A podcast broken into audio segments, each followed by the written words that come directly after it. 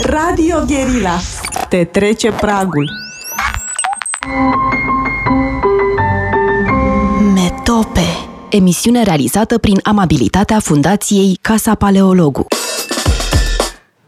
Bine v-am uh, regăsit ca în fiecare marți uh, la emisiunea Metope.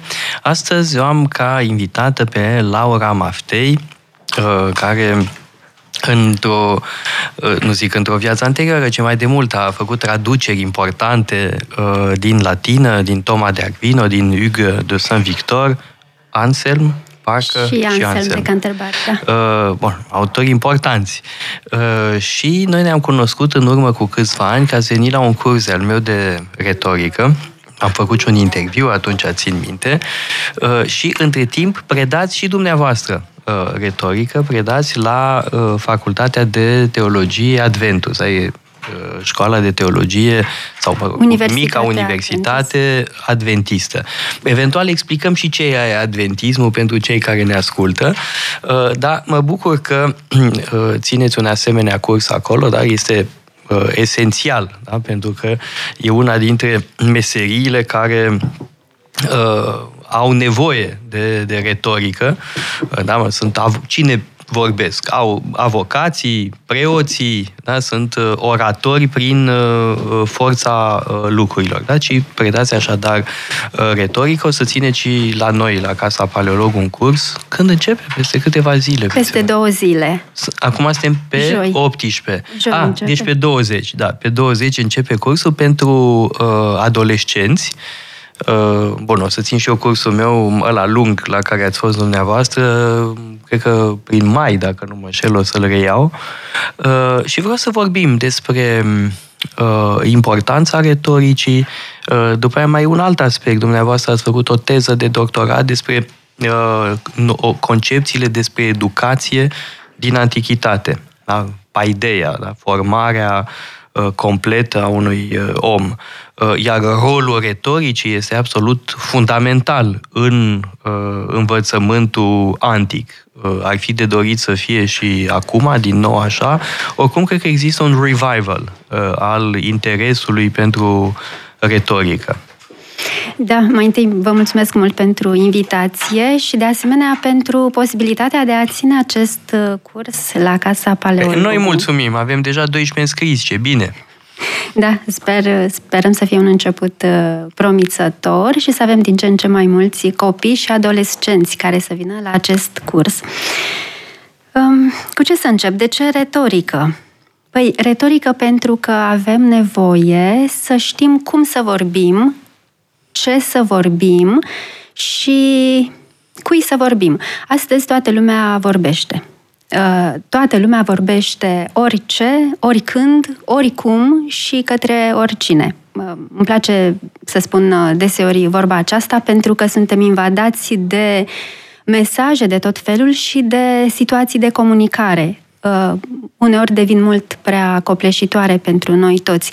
De aceea este bine să învățăm o anumită igienă a vorbirii, a limbajului, a transmiterii de mesaje și a comunicării. Cursul acesta de retorică pe care încercăm să-l ținem pentru copii și adolescenți urmărește exact formarea unei anumite deprinderi de a comunica.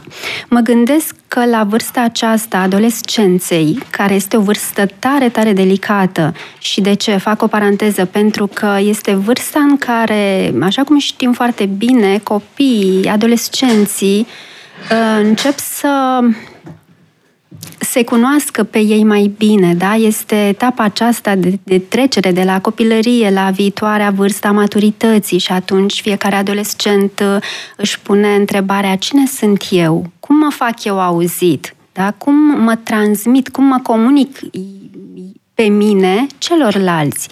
Da? Este o vârstă delicată din punct de vedere psihologic, social și nu numai emoțional, da? și atunci cumva uh, legăm eu cel puțin așa văd o anumită legătură între, între a vorbi și a mă exprima pe mine, a mă dezvolta. Eu acum o să vă spun uh, și intenția mea uh, din spatele acestor ateliere de retorică pe care aș vrea să le, uh, să le ținem pentru copii eu aș vrea să fie și un, un fel de atelier de dezvoltare personală. Da? Tot tind spre partea aceasta pentru că Bun, ați studiat și psihologie. Am studiat, da, am studiat și psihologie și atunci îmi dau seama cât de important, cât de important e omul și mm, cât de importante sunt anumite repere da, în dezvoltarea că lui. Pentru retorică, psihologia este esențială. Uh, în primul rând, uh, pentru cel care vorbește, există forme de timiditate care nu se pot rezolva decât cu terapeutul. Bun, în cele mai multe cazuri, asta spun mereu uh, cursanților noștri, în cele mai multe cazuri, timiditatea se învinge prin practică. Da, pur și simplu vorbești de multe ori până dispare tracul. Uh, însă sunt și unele persoane atât de timide încât nu mai ține uh, această terapie obișnuită. Da? Trebuie să vadă probabil un specialist. Uh, pe de altă parte, psihologia intervine și atunci când te adresezi publicului, da? să înțelegi publicul, să-ți cunoști publicul. Uh, iarăși e foarte important. Uh, de asemenea, uh, e o carte faimoasă a lui Cialdini despre uh, persoasiune, uh, unde vorbește mai degrabă despre mecanismele psihologice ale persoasiunii, nu atât despre figuri de stil și maniere de a argumenta, ci de mecanisme psihologice ale uh, persoasiunii. Da, și iată cum am uh, făcut legătura aceasta, foarte bine ați făcut-o dumneavoastră, între retorică și psihologie. Practic încercăm să adaptăm o știință și o artă care s-a născut în antichitate, în Grecia secolului de aur, al lui Pericle, da? care a făcut o tradiție uimitoare de-a lungul întregii antichități până în Evul Mediu, uh, secolul luminilor și așa mai departe, și care acum este de, uh, la fel de prezentă retorica. În sfârșit, că are ea un alt nume, așa cum o întâlnim în marketing, în publicitate, în diverse arii, respectiv public speaking, este altă treabă, dar uh, este limpede că avem nevoie de retorică. Acum, trebuie să vă spun ceva, mie mi se pare cam ridicol când aud oameni în România vorbind de public speaking, pentru că există termeni rom- în română, da? retorică, oricum retorică înglobează mai mult decât public speaking și oratorie sau vorbit în public. Ehm, da, mă rog, e mania asta a anglicismelor când ai echivalente perfecte uh, în limba română. Sigur că există anglicisme pentru care nu ai echivalent. Evident că da, leadership sau weekend sau, mă rog, poți să spui sfârșit de săptămână, dar e mai simplu weekend. Sunt anglicisme legitime, dar sunt și unele caragioase. Și asta înseamnă retorică, să înveți oamenii să vorbească limba română. Da, este interesant că acum dacă ne uităm puțin uh, în uh, sistemul de învățământ românesc, uh, chiar am fost curioasă să văd ce specializări ale căror facultăți, da? Deci ce, ce specializări au denumirea aceasta de retorică. Pentru că întâlnim foarte des domeniul științele comunicării. Uh, sub denumirea de retorică o întâlnim uh, sau rămâne, rămâne arta aceasta de a vorbi bine, uh, rămâne la teologie, la drept, din câte știu Dar eu, se face și cred foarte că puțin. și la jurnalism. La foarte, drept foarte am ținut puțin. eu un curs acum câțiva ani, dar era ridicol, pentru că era un semestru uh, în anul 4. Uh, ori ar trebui să facă all the way, adică pe tot parcursul uh, studiilor, la fel și la uh, teologie. Da? Evident că trebuie să faci retorică constant și nu numai atâta, dar retorica este și o manieră de a învăța teologie. Dacă îi pui să pregătească uh, predici, asta este și o manieră de a, tocmai de a aprofunda materia. Da. Ceea ce spuneți acum mă- m-a dus cu gândul la ce gândeau cei din vechime. Eu tot fac trimitere la cei din vechime. De ce? Pentru că am o, uh, pa- o anumită pasiune pentru originea retoricii.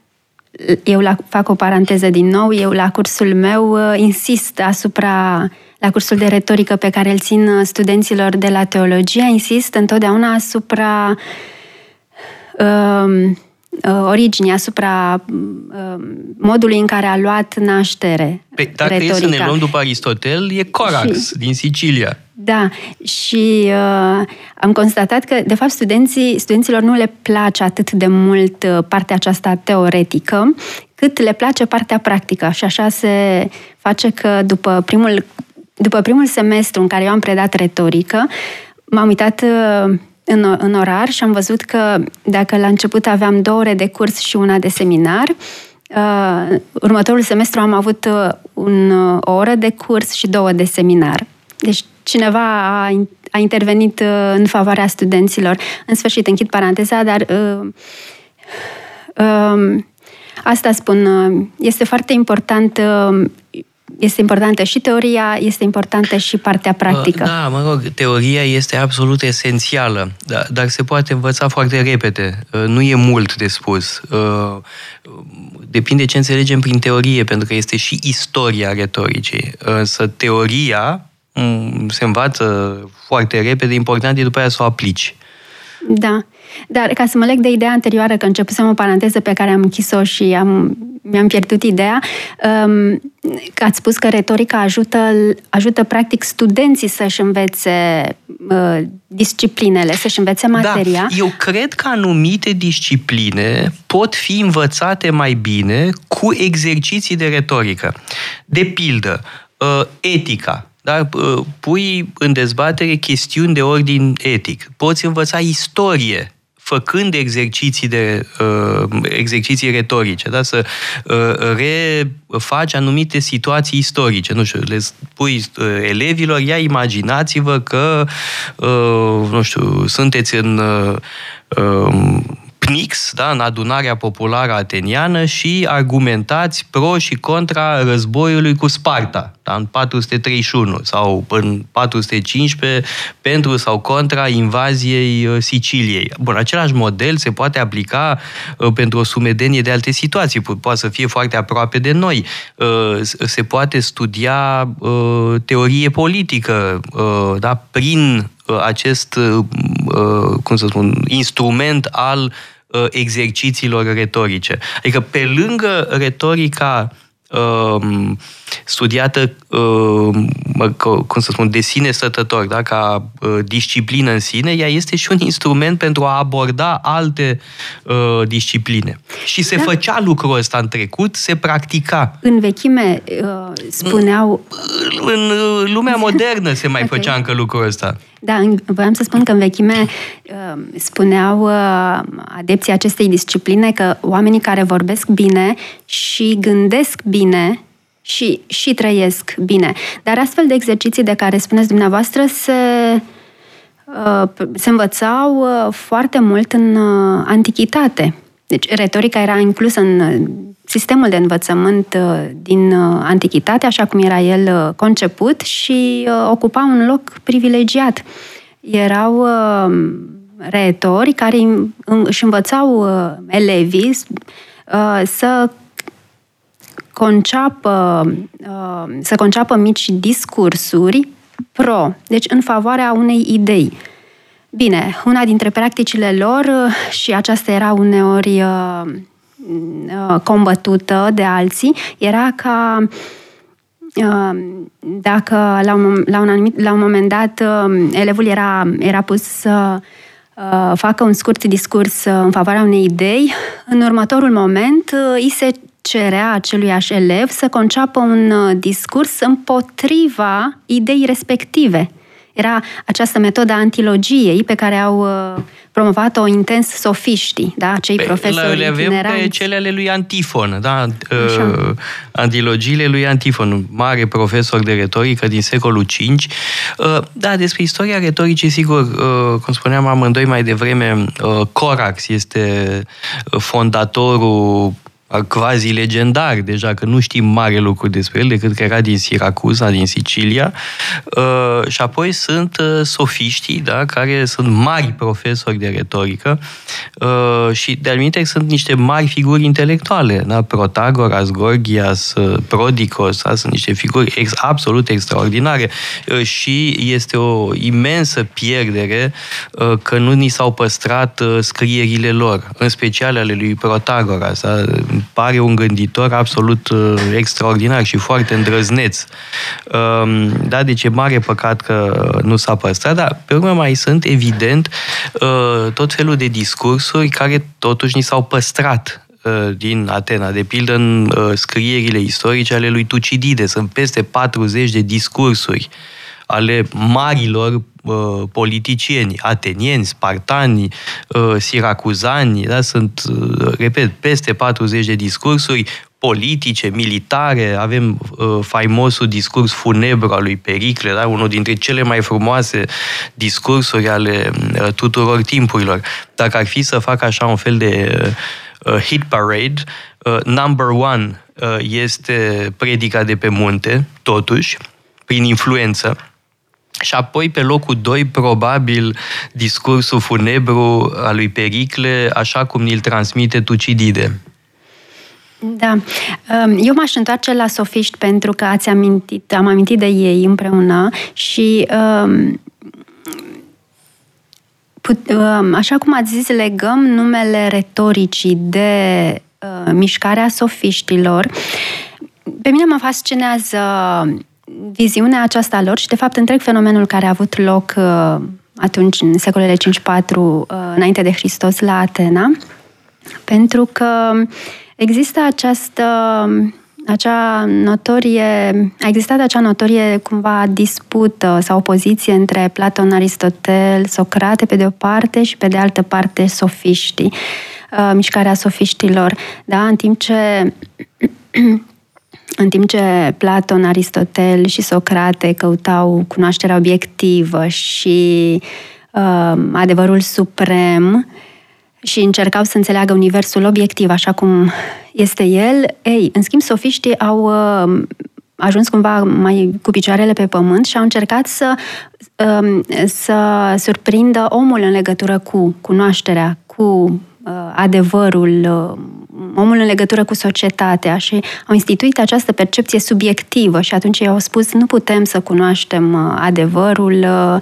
uh, sau, mă rog, realitatea independent de om. De aceea și spus Protagoras, omul este măsura tuturor lucrurilor și în ciuda acestei opoziții și acestor dispute, dintre cele două părți, totuși, um, sofiștii au fost cei care au și instituit istoria învățământului cu ei începe. Ei au instituit școlile, practic, da? Ei au adus cunoașterea la nivelul... Era învățământ exclusiv privat. Exact. Homeschooling, da? da Numai că trebuie exista... să luăm o scurtă pauză publicitară și revenim pentru a continua această pasionantă discuție despre sofiști și retorică. Metope Emisiune realizată prin amabilitatea Fundației Casa Paleologu. Am uh, revenit în direct uh, cu Laura Maftei, vorbeam despre retorică, sofiști, uh, am evocat de asemenea cursul pe care îl veți ține la noi pentru adolescenți, cursul de retorică, unde rămăsesem, la sofiști rămăsesem. R- rămăseserăm la sofiști, da. Ne-am lansat într-o uh, mică digresiune, dar nu e chiar digresiune, fiindcă are legătură cu retorica.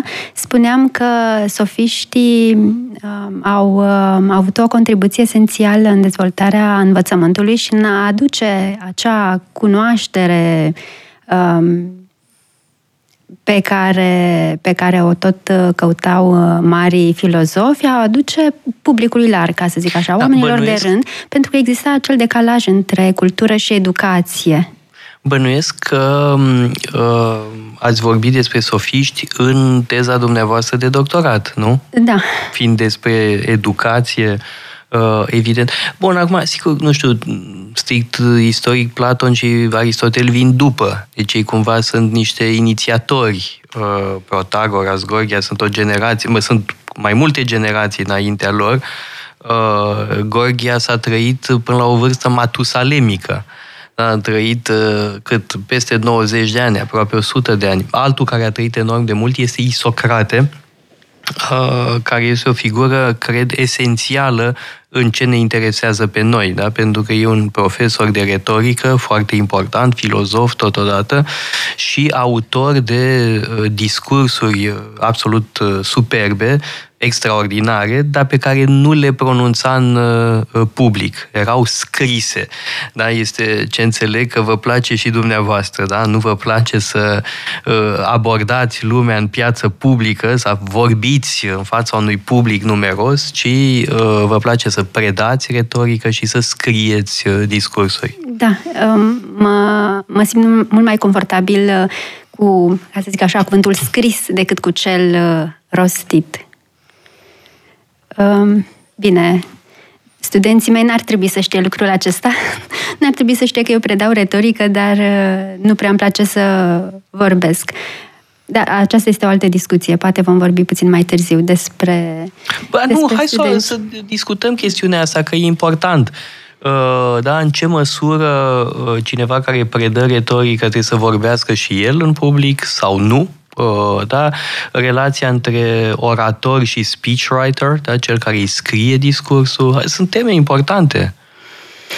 Da, eu prefer ipostaza aceasta de facilitator, ca să zic așa. De antrenor. Exact. Și am o mare bucurie când văd, îmi văd studenții de care sunt foarte atașată cum uh, cresc, cum se dezvoltă, cum evoluează pe segmentul acesta al, uh, al vorbirii, al vorbitului. Uh, sunt foarte ambițioși.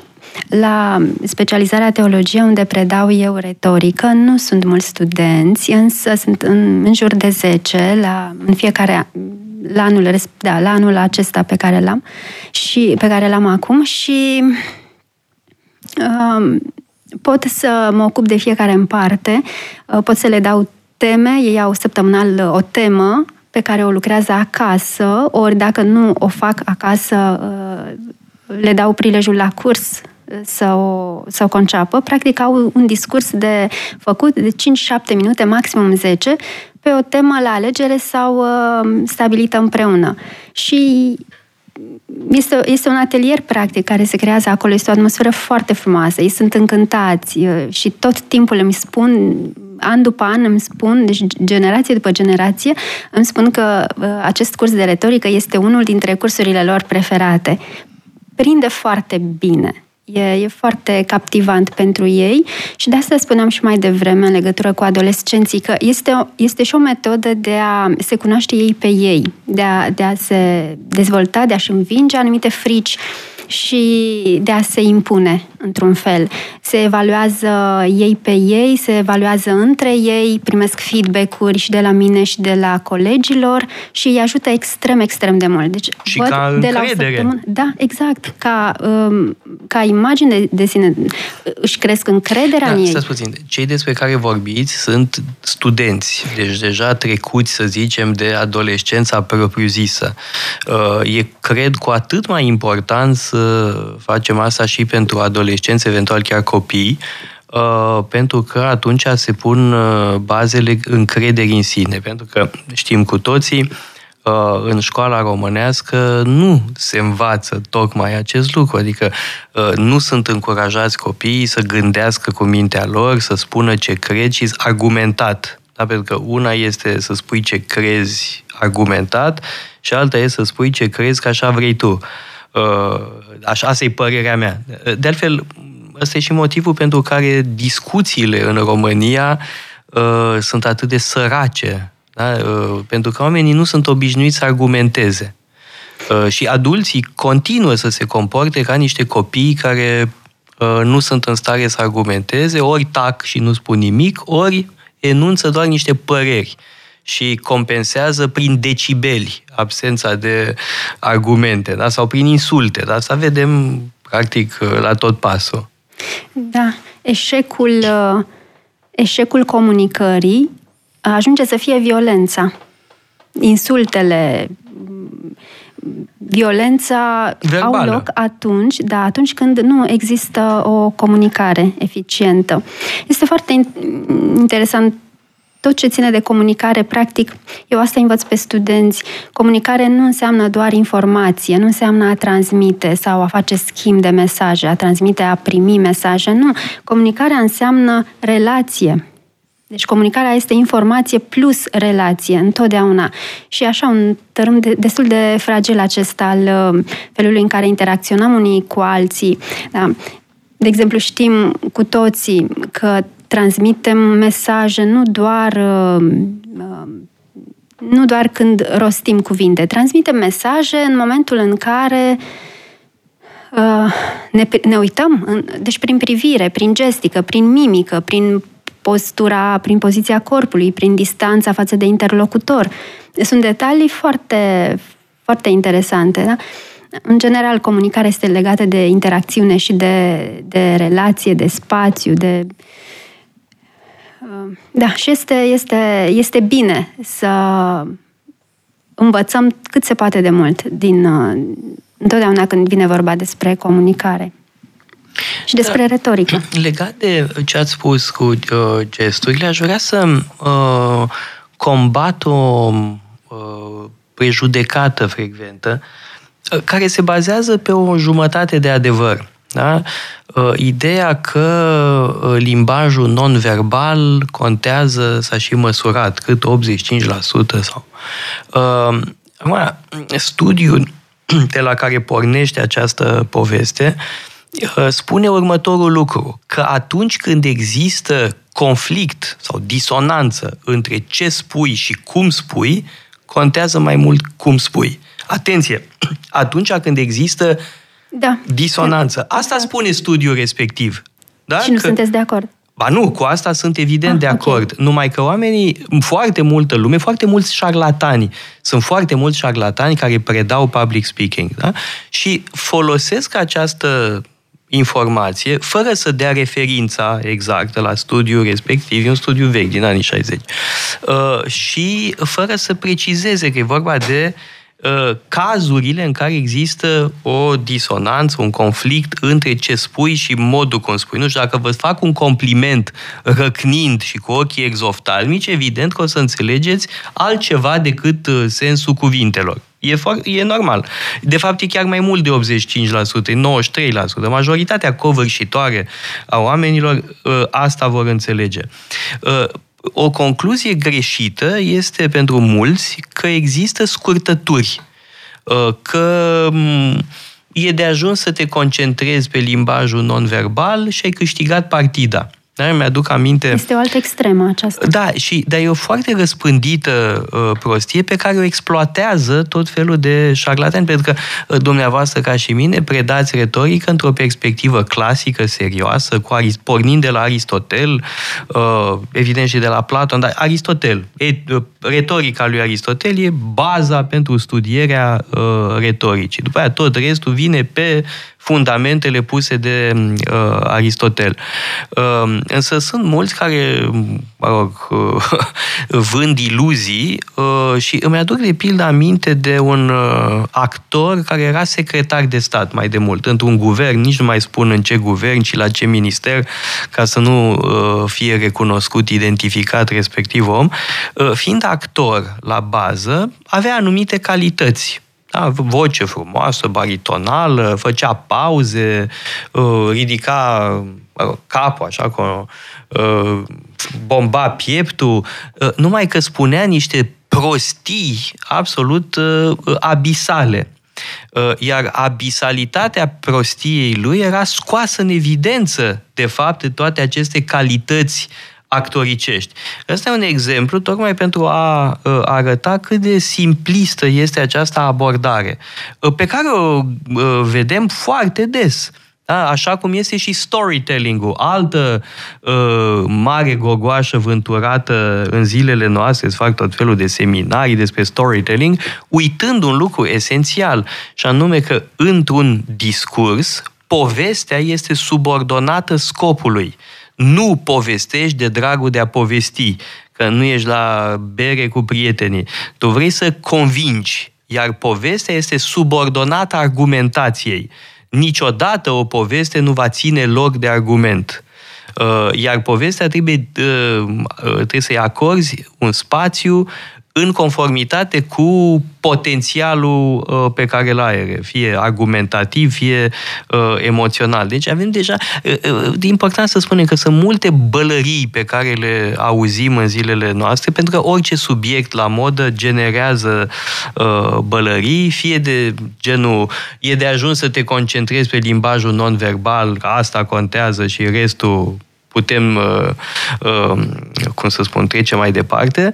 Uh, și cealaltă modă da, e legată de storytelling la, apropo de orice. Încă o dată, ideea că povestea, că narațiunea este esențială, nu e o noutate. Da? Prima carte de pe teritoriul Europei, da, în Iliada și în Odiseea, avem discursuri și avem povești. Ulise e povestitor.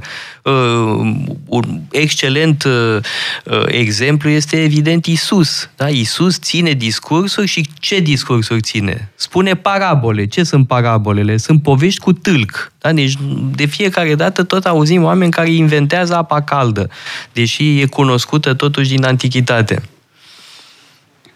Da, aici cred că um, este util să um, subliniem un aspect legat de, legat de retorică pe care le-ați amintit dumneavoastră, cele referitor la, um, la povești, la ilustrații, le, zic, le zicem noi, sau micronarațiuni. Există acele, da, cine studiază retorica și, de fapt, orice persoană care construiește sau încearcă să înțeleagă un discurs, există trei uh, dimensiuni ale unui discurs sau trei aspecte, logos, patos și etos. E important să le subliniem. Logosul se referă la argumente, la partea um, la partea foarte, foarte rațională, să zicem, a discursului, la ideile pe care eu mi le selectez ca să-mi concep un discurs. Acesta este logosul. Este și, uh, există și noțiunea de patos, care înseamnă totalitatea mijloacelor pe care eu le folosesc ca să creez emoția. Da, da. Nu Importantă putem... emoția la cei care ascultă. Pentru că mulți au impresia că e vorba de emoția proprie. Nu. Și confundă patosul cu răcnetul. Da, nu, niciun caz, niciun caz. Practic, emoția slujește ideile. E, emoția, să zicem, ar trebui să ajute înțelegerea, înțelegerea ideilor sau cumva, mă rog, recepționarea mesajului mai ușor. Uh, și... Dați-mi voie, acum o să spuneți despre etos, și, dar înainte de asta Uh, și uh, iarăși e o mică răutate de-a mea, deci uh, puteți să vă delimitați. Îmi aduc aminte de discursul lui Ghiță Falcă de la Iași cu pizza. Și acolo ai aceste ingredientele uh, unor cursuri proaste de uh, storytelling aplicate otova. Uh, în narațiunea, povestea, storytelling pizza, povestea cu pizza pe care o spune uh, eurodeputatul Falcă la Iași. Și apoi patosul confundat cu decibelii, cu răcnetul. Da? Deci e foarte, chiar recomand celor care ne ascultă și vor să se distreze să se uite uh, la uh, discursul ăsta. Dacă băgați pe YouTube uh, Falcă, Pizza, Iași, o să muriți de râs. De asemenea, o să muriți de râs dacă băgați pe YouTube Nicolae Ciucă, discurs, forumul studenților de pretutindeni. Este extraordinar. 35 de minute în care nu spune absolut nimic. Da? Și sunt asemenea contraexemple, sunt bune nu ca, să, nu ca să spunem că de rău despre persoanele respective, pentru că cei mai mulți care râd de ei fac la fel. Eh, țin minte că am scris un comentariu despre discursul primului ministru, care într-adevăr este îngrozitor. A reușit să fie chiar mai slab decât eh, președintele, ceea ce nu-i puțin. E, și uh, mulți îl, mă rog, luau în tărbacă pe domnul Ciucă și eu spune, am scris un update, le-am zis, dar nu mai spuneți așa că nici voi nu vorbiți mai bine.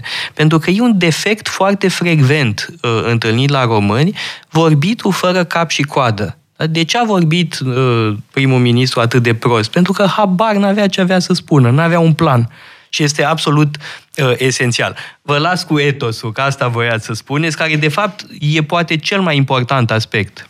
Da, etosul uh, se referă la credibilitatea, la imaginea, reputația pe care o are persoana care rostește discursul. Și este limpede că cineva care nu este avizat, eu știu, care nu este îndreptățit să țină un discurs într-un anumit context, nu ar trebui să se afle în, în locul respectiv. Um, E da. faimoasa definiția lui Cato cel bătrân, da, care spune că orator este vir bonus dicendi peritus. Uh, și accentul cade pe bonus. Aia este esențial. Bărbat bun, adică virtuos, iscusit în a vorbi. Uh, esențială este valoarea morală, da? caracterul, uh, virtuțile celui care uh, vorbește da? și statutul lui, da? cine e cel care vorbește. Uh, asta e o chestiune pe care adesea o uităm. Adesea avem impresia că oratorul e la care te face din cuvinte. Este o percepție complet falsă. și cea mai importantă pregătire este cea pe termen lung. Dacă se pune întrebarea, bun, cum devin orator? Cum mă pregătesc? Păi există pregătirea punctuală, da? ai de pregătit un discurs, pregătești un discurs. Sigur că sunt o serie de etape. Am terminat o carte pe tema asta, sper să apară anul ăsta uh, despre cum pregătim un discurs, uh, dar foarte important este pregătirea pe termen lung. Uh, și pregătirea pe termen lung presupune și un anumit mod de comportament. Da.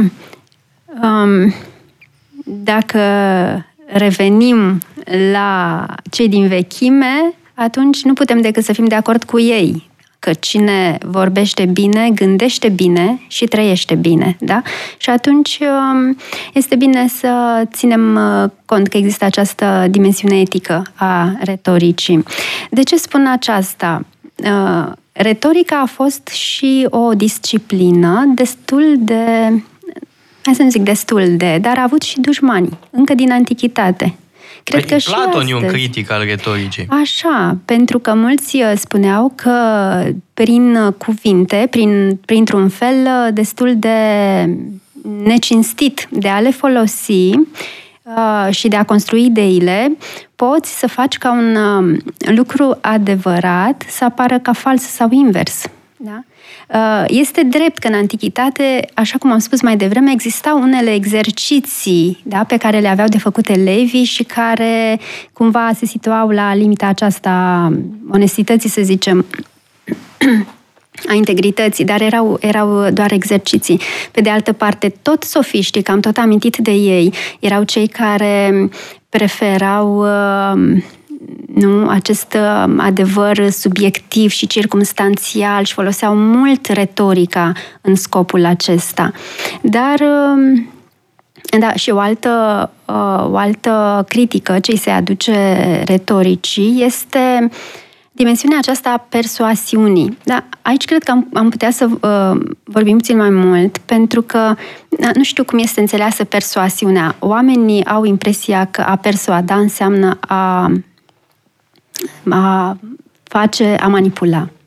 Da, nu înseamnă a manipula. Diferite. A convinge, a persuada, a manipula, nu e același lucru. Exact. Uh, mă gândesc că a, a persuada înseamnă a a încerca să negociezi mai bine. O să vă dau un exemplu de ce spun lucrul acesta. O, foarte concret, așa, o să, fa- o să spun o, micro, o micronarațiune. Am fost zilele trecute, chiar uh, joi, a trebuit să călătoresc de la București la Râmnicu Vâlcea și a trebuit să ajung la o instituție, la Registrul Comerțului. Am ajuns la ora 12 și la ora 13 știam eu că aveam așa o vagă idee că instituția respectivă se închide, dar nu eram sigură. M-am gândit că nu are cum să se închide la ora 13, că este program până la ora, până la ora 16. Bun, am ajuns, trebuia să depun un dosar cu acte și țineam foarte mult să rezolv sarcina aceasta, fiindcă urma să mă întorc la București și uh, nu, n-aș fi reușit, uh, date fiind acele zile, de, acele zile libere. Ei, vreau să vă zic că am ajuns din nefericire exact la ora 13. Am ajuns la ora 13 și, deși doamna de la poartă mi-a spus foarte amabilă, era foarte amabilă și mi-a spus că s-a închis. Um, mă rog, i-am cerut să îl întrebe pe domnul de la ghișeu dacă totuși pot să uh, pot să depășesc puțin și să-mi primească dosarul. Ei, în sfârșit, nu s-a putut, eu am renunțat la idee, am plecat acasă și pe drum mă gândeam, uite, totuși, de ce nu am insistat eu, de ce nu am încercat să fiu puțin mai persuasivă, uh, în general, ca o paranteză, uh, reușesc să-mi rezolv treburile cu funcționarii. Când am de mers la, ghiș- la diverse birouri sau ghișe, mă descurc și nu am nicio problemă cu sarcini e de felul acesta. E o importantă în România, da. Da, pentru că presupune foarte multă răbdare și diplomație uneori. Eu, dar, eu nu mă descurc sfârșit... la ghișe, descurajează complet. Da. da, nu, eu reușesc să le fac. Uh, de data aceasta am renunțat și pe drum mă gândeam de ce nu am insistat eu și mă gândeam oare ce argumente aș fi putut să-i spun domnului respectiv ca să-mi primească tot, tot, totuși dosarul. Și le-am enumerat. Păi, uh, primul argument era că am făcut drumul acesta de trei ore pentru a depune un dosar. Firește, nu era doar pentru dosarul respectiv, dar era un argument real. Al doilea, un al doilea argument era că urmau niște zile libere și așa mai departe și eu urma să mă întorc la București. Ar fi însemnat să fac un alt drum special. Da, nu știu dacă ar fi rezistat argumentul acesta, dar mi-a venit în minte un alt argument și am zis ăsta. Acest argument ține clar de uh, patos. O înjurătură neaușă. Aia ar fi fost foarte binevenită. Nu. Aș fi spus, uitați, este săptămâna patimilor. Ah. Aș fi făcut apel la semnificația... Nu mă răstigniți în săptămâna patimilor. Da, ceva de genul acesta. Ehm, da, după aceea, după ce mi-au trecut prin minte gândurile acestea, am stat să mă gândesc, da, oare e corect? Oare n-ar fi însemnat să îl determin pe om să încalce o regulă, să facă o excepție? De ce? Și am stat să mă gândesc că nu este așa. Până la urmă, aș fi. E vorba aici de omenie, de bunătate și de amabilitate, da? Cerând un lucru și, repet, spun aceasta în contextul discuției despre persoasiune, da? pe care eu nu, nu o percep ca fiind neapărat ceva negativ, nici păi nu, de cum, deloc. manipulare. Nu. Aș fi creat posibilitatea omului da? de, a, de a face un gest, de, a, de a-și arăta bunătatea. Eu i-aș fi mulțumit. Da? E vorba, repet, de omenie aici, de, un, de o formă de, de înțelegere pe care este bine să o avem unii față de alții. Da? Deci, persoasiunea creează, cred eu, spațiu pentru o interacțiune mai, mai bună între noi. Da? Până la urmă, nu ne putem cunoaște și nu putem interacționa eficient unii cu alții dacă nu cerem, dacă nu oferim, dacă nu spunem ce gândim. Da, lucrurile sunt foarte, mă rog, sunt destul de profunde. Da, uite, e cineva care ne scrie că a citit undeva, dar unde exact, că Tacit susținea că adevărata elocință trebuie să, trebuie să disprețuiască retorica. Bun. Uh, Tacit a scris uh, un dialog foarte interesant despre oratorie, în, în care deplânge decăderea uh, oratorie și uh, stabilește o legătură între oratorie și regim politic. Da? Și spune, băi, în uh, actualul regim politic, pe vremea lui, da, imperiu, uh, nu mai are cum să prospere oratoria și s-a uh, limitat la anumite uh, domenii, da? cum ar fi oratoria judiciară, de pildă. Da? Și atunci, și evident că uh, importanța oratoriei a scăzut. Asta spune Tacit despre retorică. Uh, nu țin minte afirmația pe care o menționa doamna Butnaru, însă e adevărat că genul ăsta de formule se referă la uh, naturalețe. Da? E important să vorbești în mod natural. Uh, da, fără zorzoane inutile. La asta se referă această formulă, dar de fapt este o bună retorică uh, știe să găsească uh, exprimări naturale. Da? Uh, oricât ar părea de ciudat, naturalețea și ea se exersează. Luăm însă o scurtă pauză publicitară și revenim pentru ultimele minute. Metope emisiune realizată prin amabilitatea Fundației Casa Paleologu. Am uh, revenit în direct împreună cu Laura Maftei, vorbeam despre uh, retorică, mă rog, asta este tema emisiunii noastre de astăzi, pentru că Laura Maftei va începe un curs uh, la Casa Paleologu pe 20 uh, aprilie, pentru adolescenți. Uh, și de asemenea, Laura Maftei predă uh, retorică la Universitatea Adventus, uh, unde, evident, la secția de teologie există curs de retorică, de retorică și de omiletică. Acum trebuie să uh, spun ceva, dar dumneavoastră știți că doar ați fost la cursul meu. Uh, și eu dau uh, cursanților noștri să țină câte o predică uh, indiferent că sunt sau nu uh, credincioși, că merg la biserică sau nu, uh, cred că e un exercițiu foarte important să ții o predică, pentru că, de fapt, uh, tot ce înseamnă discurs motivațional și inspirațional e predică laică. Da? O, o, un discurs motivațional funcționează exact la fel ca o predică. Nu știu, luați de pildă faimosul discurs al lui Steve Jobs de la uh, ceremonia de sfârșit de an la Stanford. Da? Se poate vedea foarte ușor pe YouTube. E ca o predică, este, are fix structura unei predici și a unei predici foarte reușite. Uh, trebuie spus. Uh, da? Deci, uh, legătura evidentă între uh, Uh, predicație și uh, studiu retorice, repet, și pentru oameni care nu sunt bisericoși. Da. Um, la universitatea unde lucrez, studenții au, uh, au un curs de retorică, au mai multe cursuri, în schimb, pe parcursul celor patru ani de studiu de omiletică. Care e tot retorică, de fapt. Este, da, este tot retorică, însă, deși cele două discipline uh, interacționează foarte mult, um, am încercat să nu uh, pătrund uh, foarte mult eu da, ci las persoane mult mai avizate decât mine să lucreze cu studenții în zona aceasta a omileticii, practic a construirii de, a realizării de uh, predici și atunci noi ne concentrăm mai mult pe un alt tip de discurs. Da, repet, este foarte, este foarte uh, greu, fiindcă ajungem foarte ușor pe uh, teritoriul acesta al predicii. Uh, încercăm să construim discursuri uh, Uh, pe care noi le numim uh, uh, Bine, exceptând discursurile motivaționale sau cele